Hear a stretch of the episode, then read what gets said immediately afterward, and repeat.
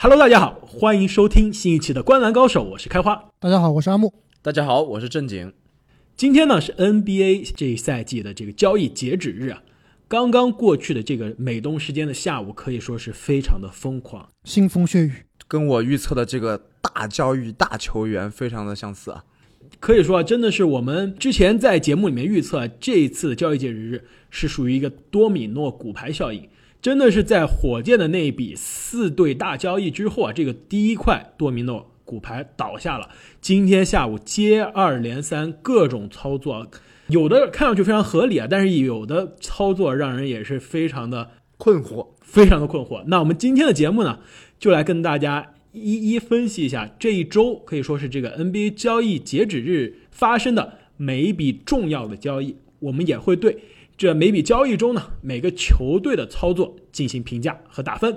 那么呢，废话不多说，让我们先来关注一下这个倒下的第一片多米诺骨牌，也就是交易截止日结束前的两天发生的这笔四对大交易。对这笔交易一共牵涉到十二名球员。那么具体是如何操作的呢？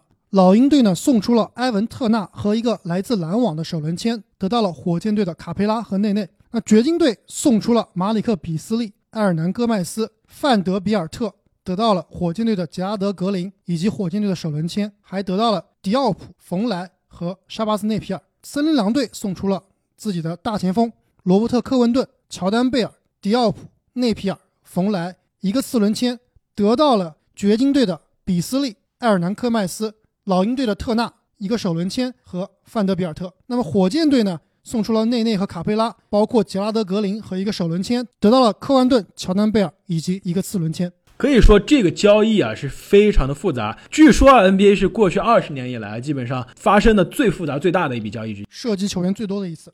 要不我们先从这个交易的这个最中心的这个球队火箭队开始评价起吧。要不我们每个人对火箭队在这笔交易中的操作打一个分。我先开始，这笔操作啊，我给火箭打的是 B 减。我给火箭。A 减，我觉得是 B 加。我先说一下我的理由，为什么我看衰这笔交易啊？是因为这笔交易直接导致了火箭内线是一个真空的状态。我知道现在塔克在很多场这个卡佩拉受伤或者说卡佩拉下场的情况下是打的中锋，但是他的身材啊实在很难对得起现在西部的这样一个大中锋当道的这样一个格局。所以我觉得火箭在这个零中锋的状态下，想打这样一个死亡小球，在季后赛很可能吃亏。我不知道你觉得拥有卡佩拉在季后赛就不会吃亏吗？卡佩拉可以防 AD，可以防约基奇吗？我觉得他们还是防不住的。这个我比较同意阿木啊，因为卡佩拉其实在我这边看来有点聊胜于无，因为你其实换任何一个。进不了首发的中锋顶上去，效果在季后赛可能跟卡佩拉的效果真的不会差太远。我觉得啊就是大家过去这几年呢，都说卡佩拉一到季后赛就没有用，是因为火箭过去四年中有三年是被勇士淘汰的。那在勇士这个死亡小球、这个魔球的这个打法下呢，的确卡佩拉这种大中锋很难占到便宜。但是大家别忘了，火箭现在这被勇士连干四年之后。终于想起来，哎，我要把我的中锋变成一个小球中锋，打造了这个无敌小的小球阵容。但是火箭在季后赛遇不到勇士了，勇士今年是不在季后赛。但是他要考虑的是对面有大中锋的湖人队，有大中锋的爵士队、掘金队，甚至是快船队。你这个观点提的非常好啊！你没有想过一句话：如果打不过他，我们就取代他，我们就加入他。我们知道勇士在过去几年那套小个阵容是非常非常的成功。那么今年。季后赛里面没有了勇士，火箭可不可以充当那个当年的勇士那套阵容？我们知道，火箭今年在没有卡佩拉的情况下，战绩是十胜一负，而且火箭队的打法，它的主要矛盾呢，现在是侧翼防守是稳定的三分，而不是靠内线的护框和内线的篮板。之前的很多场比赛，我们都看到火箭队场均都是输将近十个篮板以上的，但是呢，照样可以赢球。所以啊，我觉得在防守端，毫无疑问，这个球队是有所减弱的。但是呢，火箭的防守体系啊，它其实是一个轮转防守，他们基本上是做这种无限的挡拆换防的，所以这呢不是卡佩拉的强项，但是是考文顿的强项。我觉得火箭是大大的放大了他们的强项，而是少少的减少了他们的弱项，所以我觉得这是个很好的收益。我来说一下我为什么觉得这笔交易是一笔基本上令人满意的交易啊，因为我觉得火箭在这个交易当中呢，它有两个最重要的目的，第一重要的我觉得是他们的老板想节约这个奢侈税，因为他是老板嘛，所以这个重要性是排第一位的。而且今年的火箭的收入肯定是有下滑的。对，而且有很大的下滑。那么第二位呢，就是他们的锋线防守以及三分。通过这一笔交易，我觉得以上两个重大的目的他们都已经达到了，所以我觉得这笔交易对于火箭来说是一个基本令人满意的交易。但是呢，就如开花所说，失去卡佩拉这个代价确实有一点大。但是由于他已经满足了他最大的两个交易，你不可能说你既要占便宜还卖乖，还不付出任何的代价，所以我觉得在付出这些代价是值得的。我觉得你说的对啊，就是说这个代价呢非常大，有可能它值得。我觉得这是相当于是一个 all in 的一个状态了吧，是一个豪赌。就所以说，火箭这笔交易其实基本上，如果季后赛是让人失望，比如说第一轮就被淘汰，那基本上也是意味着我们熟悉的这支火箭队很可能在。夏天就要分崩离析了。我之所以觉得这个代价有点过于大，是因为卡佩拉才二十六岁，他的薪金合同呢，其实以现在的 NBA 的合同标准来说啊，并不夸张，而且甚至是对于球队来说比较合理的。考文顿，我们其实在这个他进入这个交易留言之前，我们都一直非常看好他。之前小前锋排名我们也把他提出来，但是当时有听众啊觉得，哎，为什么考文顿也能放到前十的小前锋的讨论的范围之内？我们一直是认为考文顿是一个相对比较比较低估的，而且非常适合现代篮球的这样一个球员。但是你要知道，他已经二十九岁了，我并不觉得以海佩拉这个更年轻。更有上限、更有天赋的一个年轻球员搭上一个首轮来换考文顿是一个更加合适的选择。我觉得是这是一个非常值得商议的事情。不是说所有的交易都是年轻球员比年纪大的球员更有优势的。考文顿这个年龄其实他是更符合火箭现在的状态，也就是赢在当下，特别符合哈登和威少的年龄。你刚刚说卡佩拉的上限，我其实觉得卡佩拉的上限到顶了，他还是个蓝领。卡佩拉的极限就是庄神，但是我觉得他比庄神其实还差挺多的。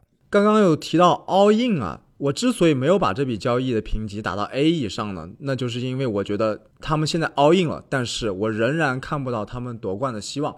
就是说，在这种大的牺牲下，虽然他们达到了自己基本的两个目的，但我觉得这个赛季夺冠是希望还是比较渺茫的。不过话说回来啊，火箭之前是要付奢侈税的，现在呢变成了奢侈税以下五百八十万。那么意味着他们还可以进行一些补强，所以从自由球员的签约上面，可能还可以为他们这个赛季冲冠做最后一把助力。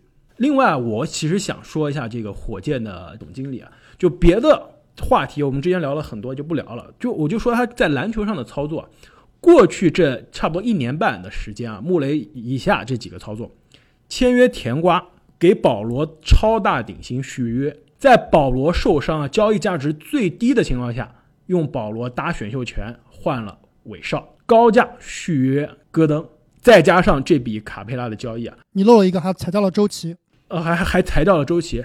我觉得其实过去这每一笔操作，在每一个环节上来看都是值得商榷的，所以我觉得现在评价可能有点太早。这笔交易可能就是有可能真的像你们说的是一个田忌赛马，对吧？我。中锋这位置上比不过你们那些超级中锋，那我就以最差的状态来比中锋。其他位置上我比过，有可能真的火箭的这个管理层啊，视野是比我们正常人高很多，非常的天才。但是我觉得也有可能啊，这一系列的操作耽误了詹姆斯哈登的这些 MVP 的赛季，最后折戟沉沙。那讨论完火箭队之后呢，我们再来讨论一下这笔交易中的得到卡佩拉的这个球队，那就是亚特兰大老鹰队。我觉得他也是这一笔交易中最大的赢家，所以你给他打什么分？我给他打 A，我还是打 A 减。我觉得这是个双赢的交易。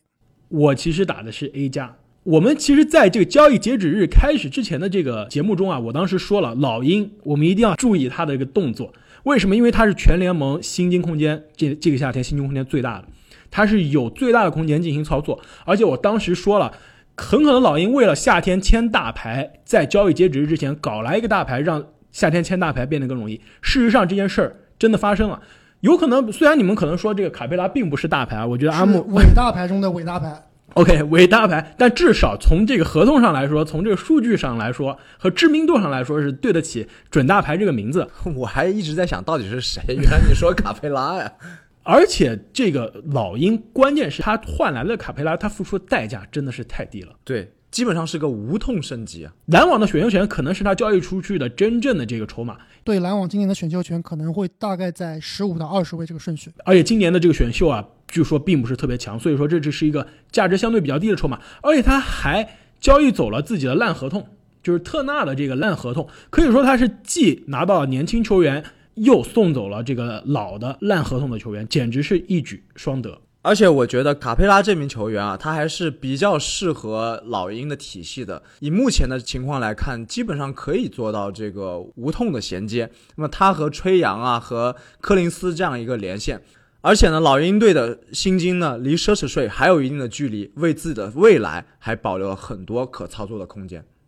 我非常同意两位的观点啊。我之所以给他打了一个 A 减，是因为我觉得卡佩拉未必是适合这支球队的发展。因为我们知道这支球队的未来是吹杨和柯林斯，而在我看来，柯林斯更适合的位置其实是打五而不是打四。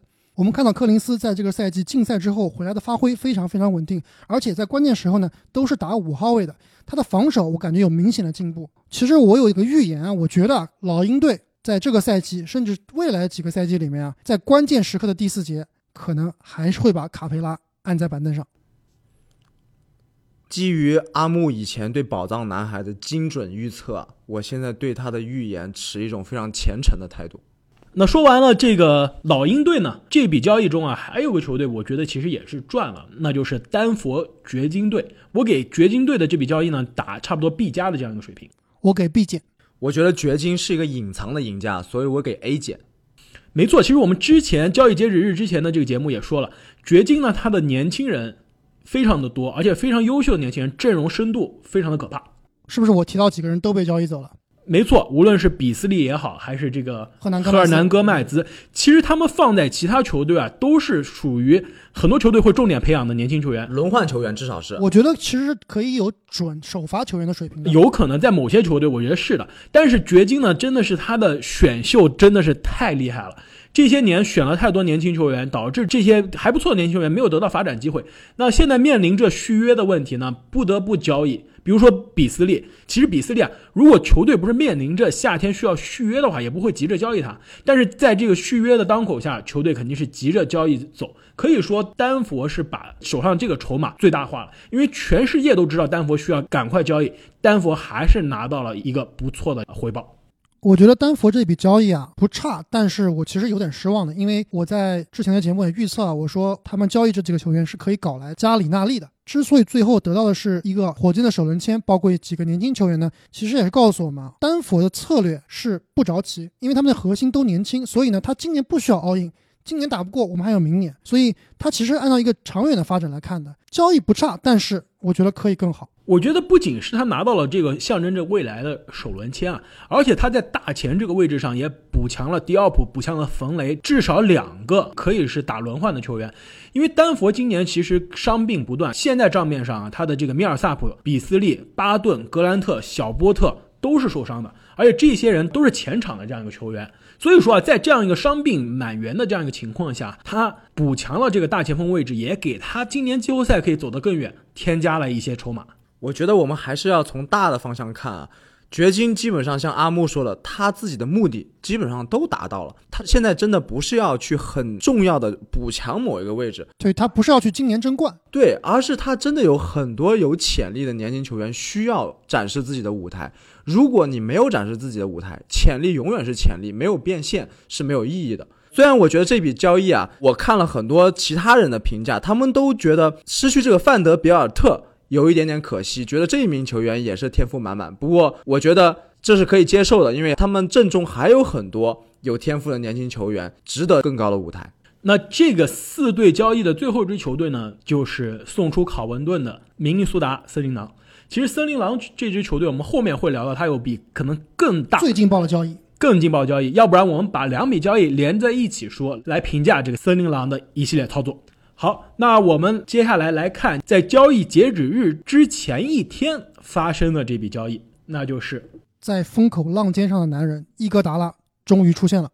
那么这笔交易呢，是由热火和灰熊双方达成的。热火队送出温斯洛、拳王詹姆斯·约翰逊、维特斯，得到灰熊队的伊戈达拉、所罗门·希尔和克劳德。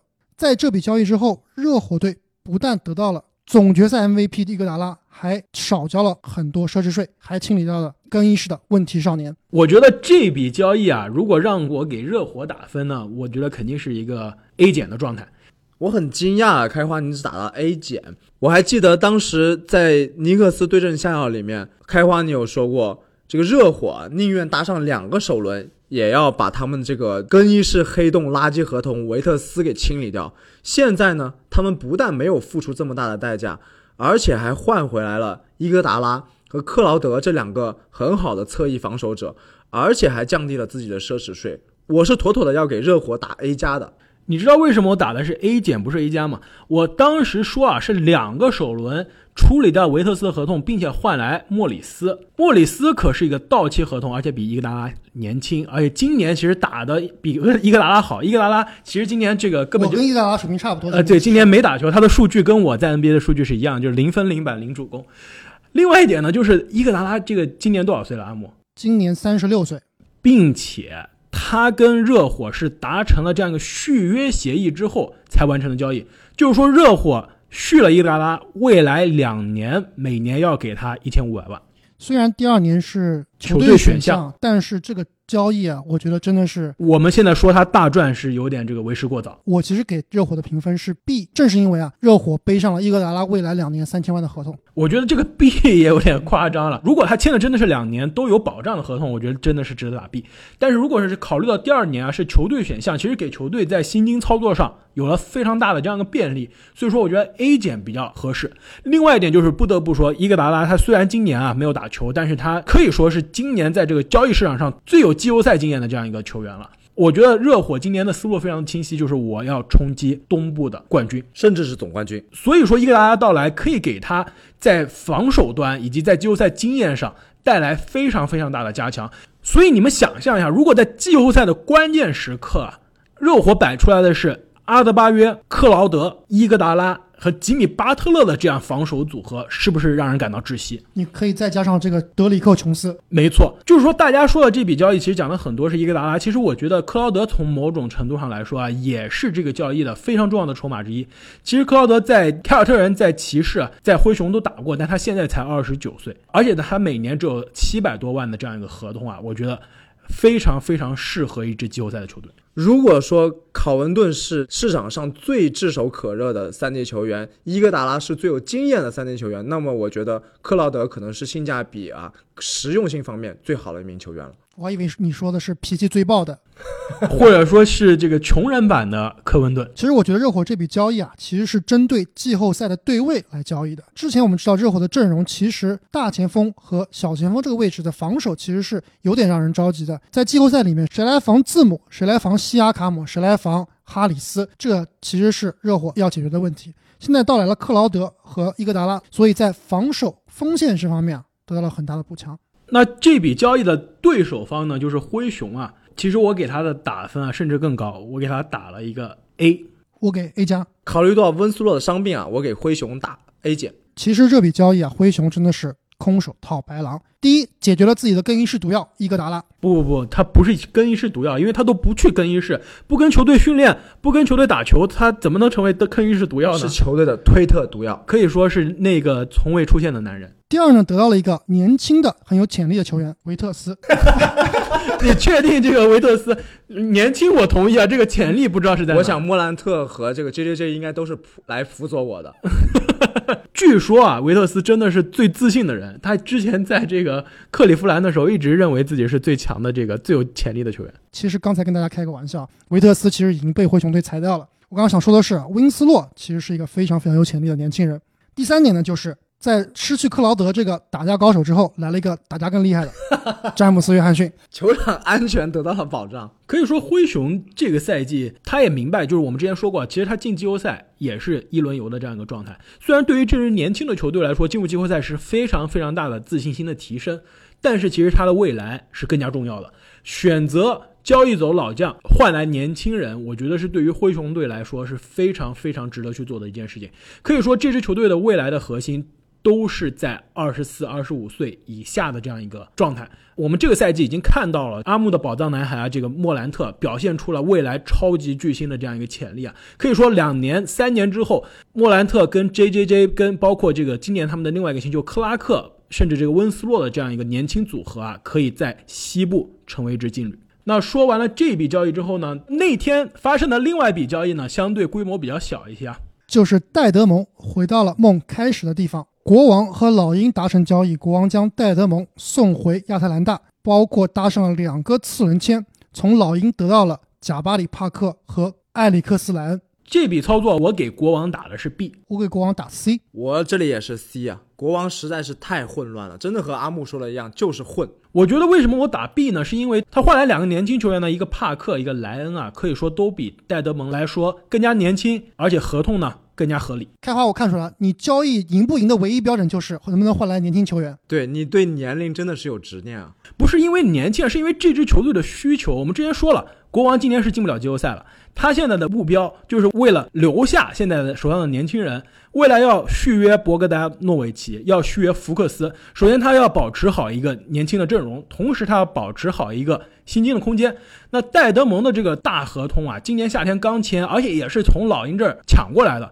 那在球队打不上球，还跟球队更衣室闹矛盾，之前公开要求交易，把这个问题中年啊换走，换来两个更加年轻、更加便宜的球员，我觉得其实是一个小小的胜利。你相不相信换来的这个帕克和莱恩这两个人，最起码有一个人是进不了轮换的？看一看国王队的内线阵容啊，霍姆斯、拜格利、别里查、哈里森·巴恩斯，加上吉尔斯，这五个人已经牢牢占据了内线的轮换阵容。贾巴里·帕克和莱恩其实发挥的空间真的非常非常小。所以我也不知道他们在做什么，还搭上了两个选秀权。国王啊，从教练组到这个制服组管理层，可以说思路真的都非常混乱。首先说一下这个教练组，大搞平均主义，他们有着年轻的核心拜格利，不去全力的百分之百的去培养，去让他发挥，搞了一些奇奇怪怪的人上场轮换，好不容易签来的戴德蒙又不让人家上场，可以说是非常的奇怪。再说他的制服组。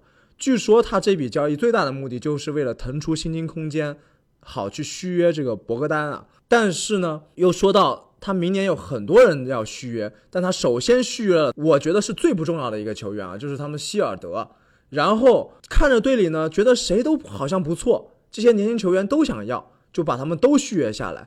但是没有明确一个核心的打法，其实思路真的是非常的混乱。交易的另外一方呢，就是把戴德蒙搞回家的亚特兰大老鹰队啊，我给他的操作呢，同样是 B，我也给 B，这个我们的意见都非常一致啊，我也是 B。我觉得其实这笔操作呢，可以说是不功不过。搞来卡佩拉之后呢，其实还是需要一个替补中锋的。他们已经有五个内线了呀，他们还有琼斯和费尔南德兹。但是琼斯也好，费尔南德兹也好，这两个内线啊，身材上来说，经验上来说啊。都差了那么一些，并不是 NBA 轮换水平的这样一个球员。但是呢，戴德蒙可以防守，可以抢篮板，而且还还有一手三分，可以说是个非常好的一个老将的替补中锋。虽然合同长了一些，虽然合同大了一些，但是呢，我觉得给卡佩拉打个替补还是非常合适的。而且也如之前我们预测的一样啊，他把莱恩给交易走了，但是很有可能是浪费了他的天赋啊，因为很有可能他上不了场了。那么那天的最后笔交易呢，就是勇士队和七六人之间的这笔交易。这笔交易里面，勇士将伯克斯和格伦·罗宾逊三世交易给了七六人，从七六人呢得到了三个次轮签。单一看七六人这一边的操作啊，我觉得我给七六人打的是一个 C，我打了一个 B 减，在我看来是个 C 啊。基本上，我觉得是七六人得知罗斯不会交易之后一种自暴自弃的表现。我觉得七六人其实如果单从这笔交易本身来看，我可能会给他打一个 C 加或者 B 减。但是如果这是七六人现在来看是他这个交易截止日结结结束之前的所有操作，那你觉得这真的是太让人失望了。C 我觉得不能再多了。我们之前说了，七六人他最大的矛盾其实是需要拉开空间，以及需要一个可以持球进攻、有进攻发起能力的这样一个外线球员。他找来的这两个人呢，我觉得拉开空间有可能可以，但是但是持球进攻啊，我觉得真的并不是他们的强项。之前我们把七六人跟罗斯一直绑定到一起，但是现在看来。我不知道是七六人没有尝试用两个首轮去换罗斯呢，还是底特律的要价太高啊？我觉得两个首轮去换罗斯会比现在的这个回报好很多。那接下来呢，我们就要看这个交易截止日当天啊发生的，可以说是最大的一笔交易了。那就是金州勇士和明尼苏达森林狼进行了一笔大交易，拉塞尔和维金斯互换东家。勇士队在这笔交易里面得到了维金斯一个森林狼的2021年的首轮签前三位保护和一个2021年的次轮签。更重要的是啊，他这个2021年的前三位保护啊，如果被保护了没有转换啊，它就会自动变成2022年的无保护的首轮签。没错。那么森林狼队呢，得到了拉塞尔、埃文斯和斯贝尔曼。那我们先从勇士队这边来看啊。我觉得这笔交易呢，我给勇士打的是 B 加，我给勇士打的是 B 减。我觉得啊，这一个交易对勇士来说是好是坏，真的就完全取决于这个半彩票维金斯。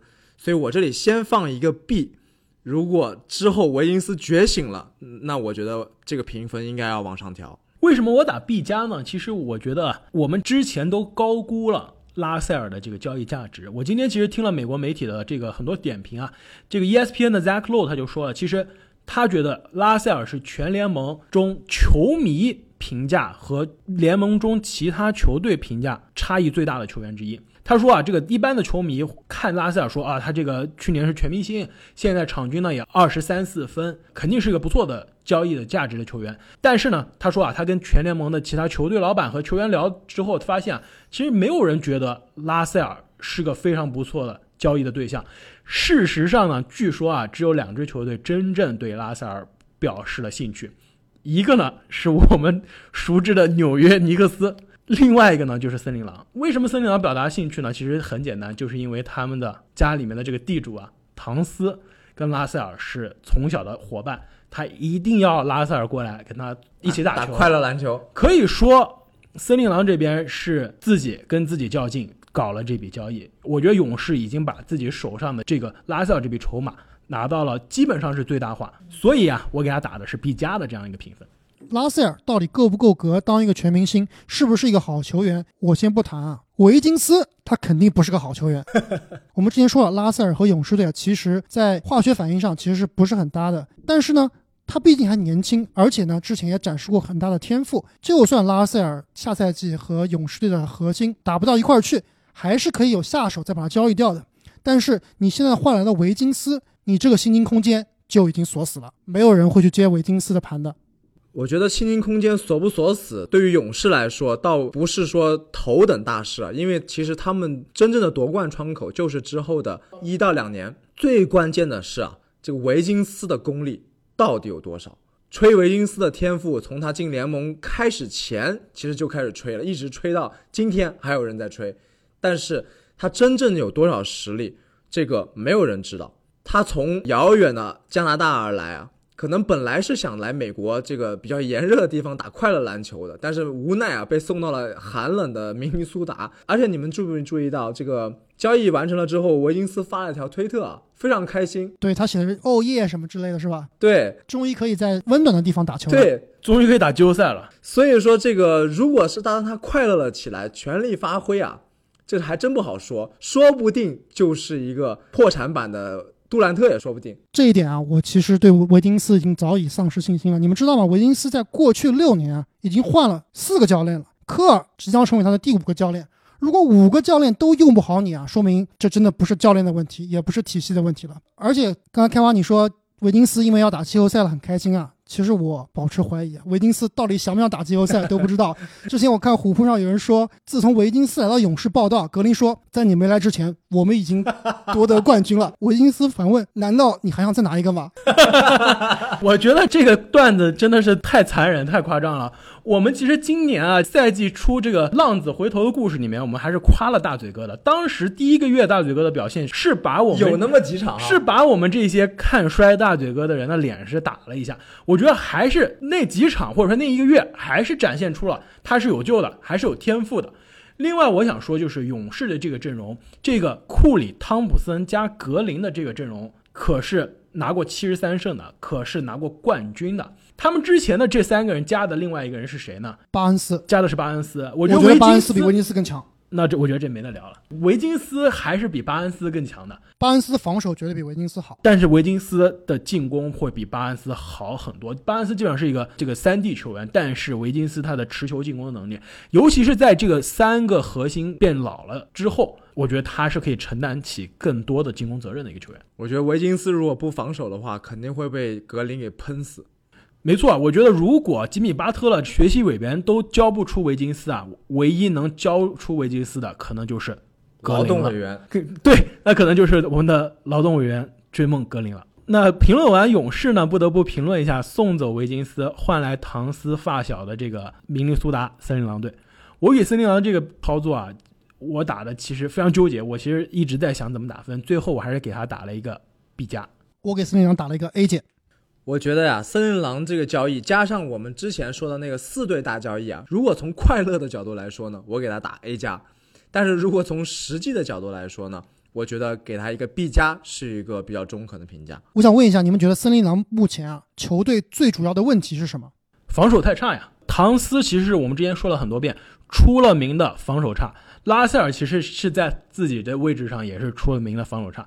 这两个人呢，估计真的是打快乐篮球，因为他们不用防守。我觉得啊，我这里一直啊对唐斯是不是一个赢球的球员还存在一个疑问啊。虽然说他的各项数据，包括高阶数据都非常的耀眼啊，但是以唐斯为基石的这个球队能不能是一个季后赛球队，甚至是一个总冠军球队，我一直是保持怀疑的。其实我觉得森林狼现在的最大问题啊，就是要稳住唐斯，不能让他跟当年 AD 在鹈鹕一样说我要走了。拉塞尔到来在这一点上绝对是一个赢家。这点我非常同意，这就是为什么我给他打的是 B 加而不是 C 加。就是其实这笔操作呢，从头到尾上面都是唐斯的指纹，可以说是唐斯嗯逼着球队的管理层让球队不惜代价换来了拉塞尔。这两天唐斯还特别在社交媒体上说了很多很多话，发了很多很多图片，就是暗示自己非常非常不开心。你知道吗？类似的故事啊，在 NBA 之前发生过一次，而且也是发生在明尼苏达森林狼。森林狼九五年选了加内特，九六年在选秀大会上以高顺位选来了加内特的从小一起打球的哥们儿，那就是斯蒂芬·马布里。因此呢，森林狼错过了后面一个顺位的雷阿伦，错过了再后面的科比和纳什。当时呢，就是因为加内特跟这个马布里啊从小一起打球。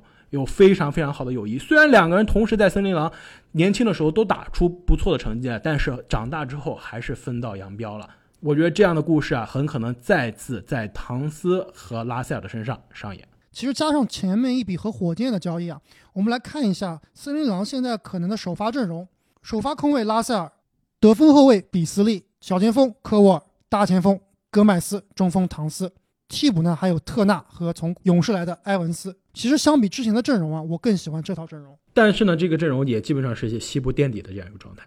其实我们可以发现啊，森林狼从前几个赛季啊尝试把握当下，但是从这几笔交易我们可以看出啊，他已经从一个把握当下到又重新回到放眼未来了。他这几个换来的大合同球员基本上都是到期合同。正经啊，我觉得你说的这一点倒是挺有道理的。其实他现在账面上呢，除了拉塞尔和唐斯两个大合同之外呢，剩下的特纳、克莱布以及哎你的拳王这个阿姆，你的拳王后来他其实又换到这个森林狼来了。对，不得不说他们森林狼把迪昂给处理掉了，还是挺漂亮的操作。所以说他现在账面上有三个到期的一千五百万到一千八百万的合同，这三个人走了之后，其实森林狼今年夏天是有钱再签庄神，庄神来打什么呢？打控球后卫吗吗？哇，这个。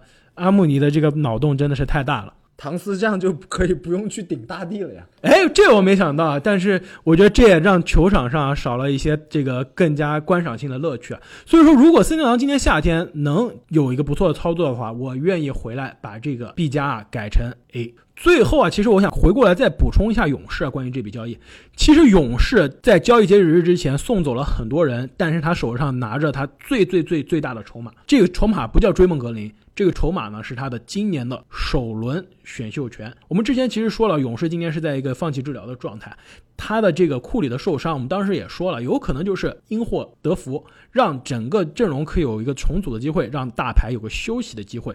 那么他今年的这个首轮选秀权很可能是前三、前四的首轮选秀权，这个价值会非常大。无论是他选择一个心仪的年轻人，比如说今年其实有几个不错的可以即插即用的年轻内线，可以补强他的内线的这个位置。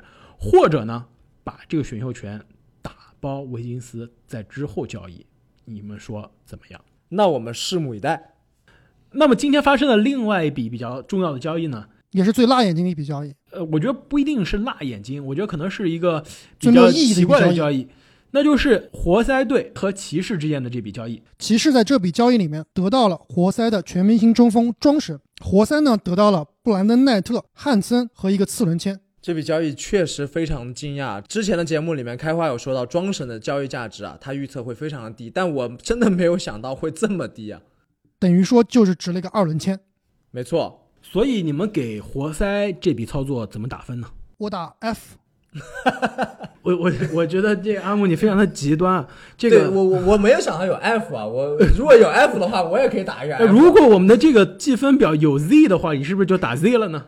其实我打的是一个 C，就这笔交易呢，对活塞来说，就是说不能说没有什么任何意义吧，就是说他的这个拿到的回报真的是有点太低了。对啊，你好歹拿去坑尼克斯也好呀。对我觉得尼克斯可能能给出的报价都比这个高，但是呢，不得不说，庄神在交易市场上已经放了很久了。然后据说呢，活塞也跟很多队聊过，可以说是需要庄神的球队呢，没有足够的这个空间空间，然后有空间的球队呢，愿意给的这个筹码啊就非常非常的差。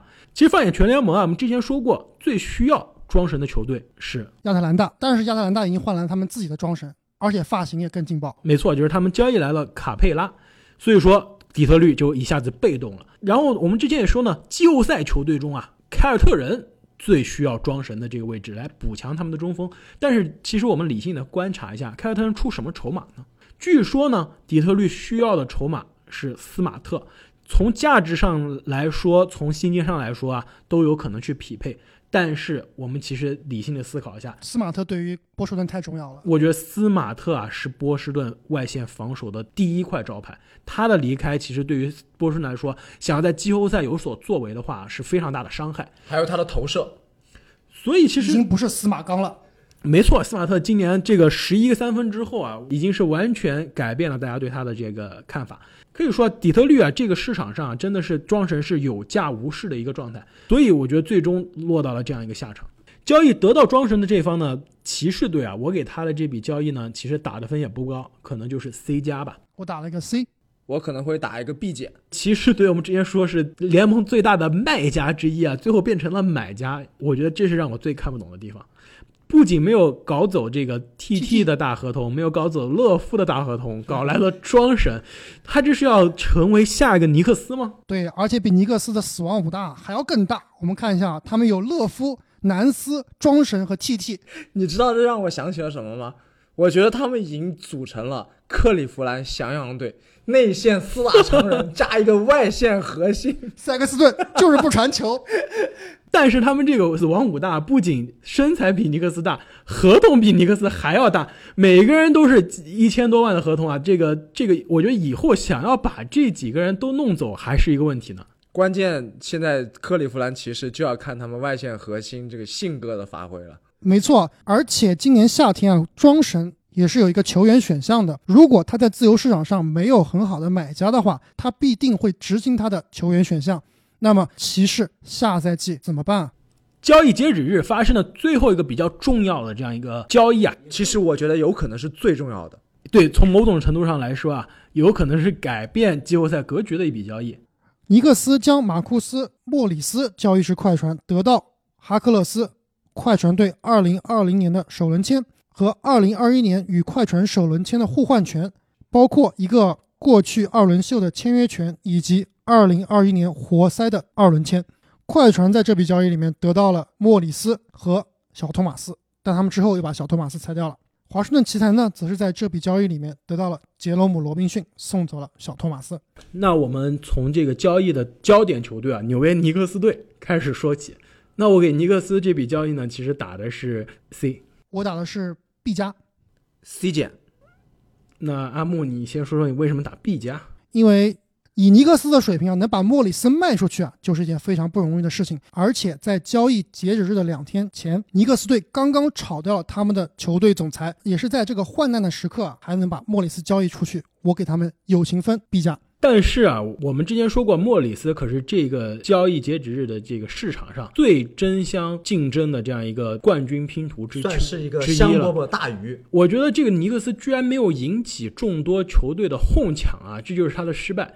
据说尼克斯呢之前是跟湖人谈了，然后跟湖人提的报价是库兹马再加丹尼格林，然后湖人觉得不行，你既要我的年轻人，你又要我的总冠军拼图，你就给我个莫里斯，你当时傻吗？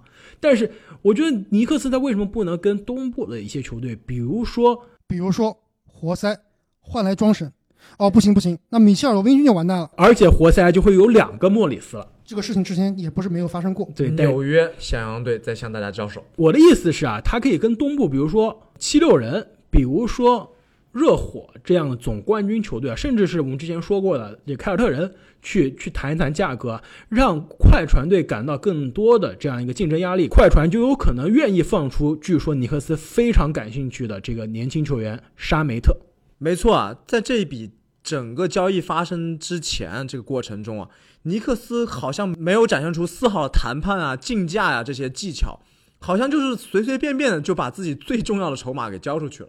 所以说啊，这就导致了快船队成为了这笔交易中的大赢家。也可能是今年交易截止日的最大赢家。我给快船队啊打的是 A 加。我打的也是 A 加，我觉得应该是一个 A 加。其实这个消息出来之后啊，我当时就觉得这个快船的总冠军的概率啊，立刻提高了很多呀。确实啊，没什么好说的。他们在自己最希望补强的地方得到了基本上这个交易市场上最有用也是最适合他们的一个人。之前其实，在交易截止日之前的节目中呢，我说路威啊是他全队上下防守可能最短板的一个一个位置，这个直接导致呢球队在第四节关键的时刻很难让路威上去防对面的球员。那现在这个问题其实解决了，如果不上路威的话呢，他们只要上贝弗利、泡椒、卡哇伊、莫里斯，再加哈雷尔或者祖巴茨的这样一个组合啊，五个位置上可以说每个位置的防守都是联盟平均水平或者更高。而且路威丢失掉的得分啊，完全可以用莫里斯来补上。那么这笔交易的大赢家是快船，这笔交易的大输家其实并不是尼克斯，也不是奇才，奇才，而是洛杉矶湖人队。可以说湖人队啊，这个交易截止日啊，正如阿木所说，什么都是个没做，观望者。什么都没做，真的是非常非常的让人意外啊。可以说湖人据说对很多人都发出过兴趣，但是最终没有一个达成的。可以说有可能是湖人他的这个交易的要价实在太高，可能高估了库兹马的市场价值。争夺总冠军之路啊，犹如逆水行舟，不进则退。尤其是洛杉矶双雄，当你在无所事事、毫无作为的时候，别人已经领先一步了。没错，而且其实比失去莫里斯这个交易对象更加让湖人球迷受到打击的一个另外一个新闻呢，就是据说湖人啊要从自由市场上签下 J.R. 史密斯。我不觉得湖人这笔操作是对湖人是一件好事还是一件坏事啊？从 J.R. 史密斯上一次跟詹姆斯的合作经验来看啊，好像并不愉快。不仅是并不愉快啊，还直接导致了詹姆斯在二零一八年的总决赛第一场输掉了那场史诗级的比赛，并且赛后啊，詹姆斯在更衣室大发雷霆，把自己的手砸向了一块黑板，把自己的手还打骨折了。现在湖人最后的一块救命稻草啊，据说是他们希望签下这个科里森，如果能完成，确实还有得救；如果是这笔交易都没有完成的话，确实他们就落后于洛杉矶快船了。那么其实呢，这个疯狂的交易截止日啊，还有其他很多零零散散的这个交易发生啊，所以我们今天呢，因为时间原因就不一一来评论了。所以听众朋友们，你们觉得交易截止日之后啊，诞生了哪些赢家，哪些输家？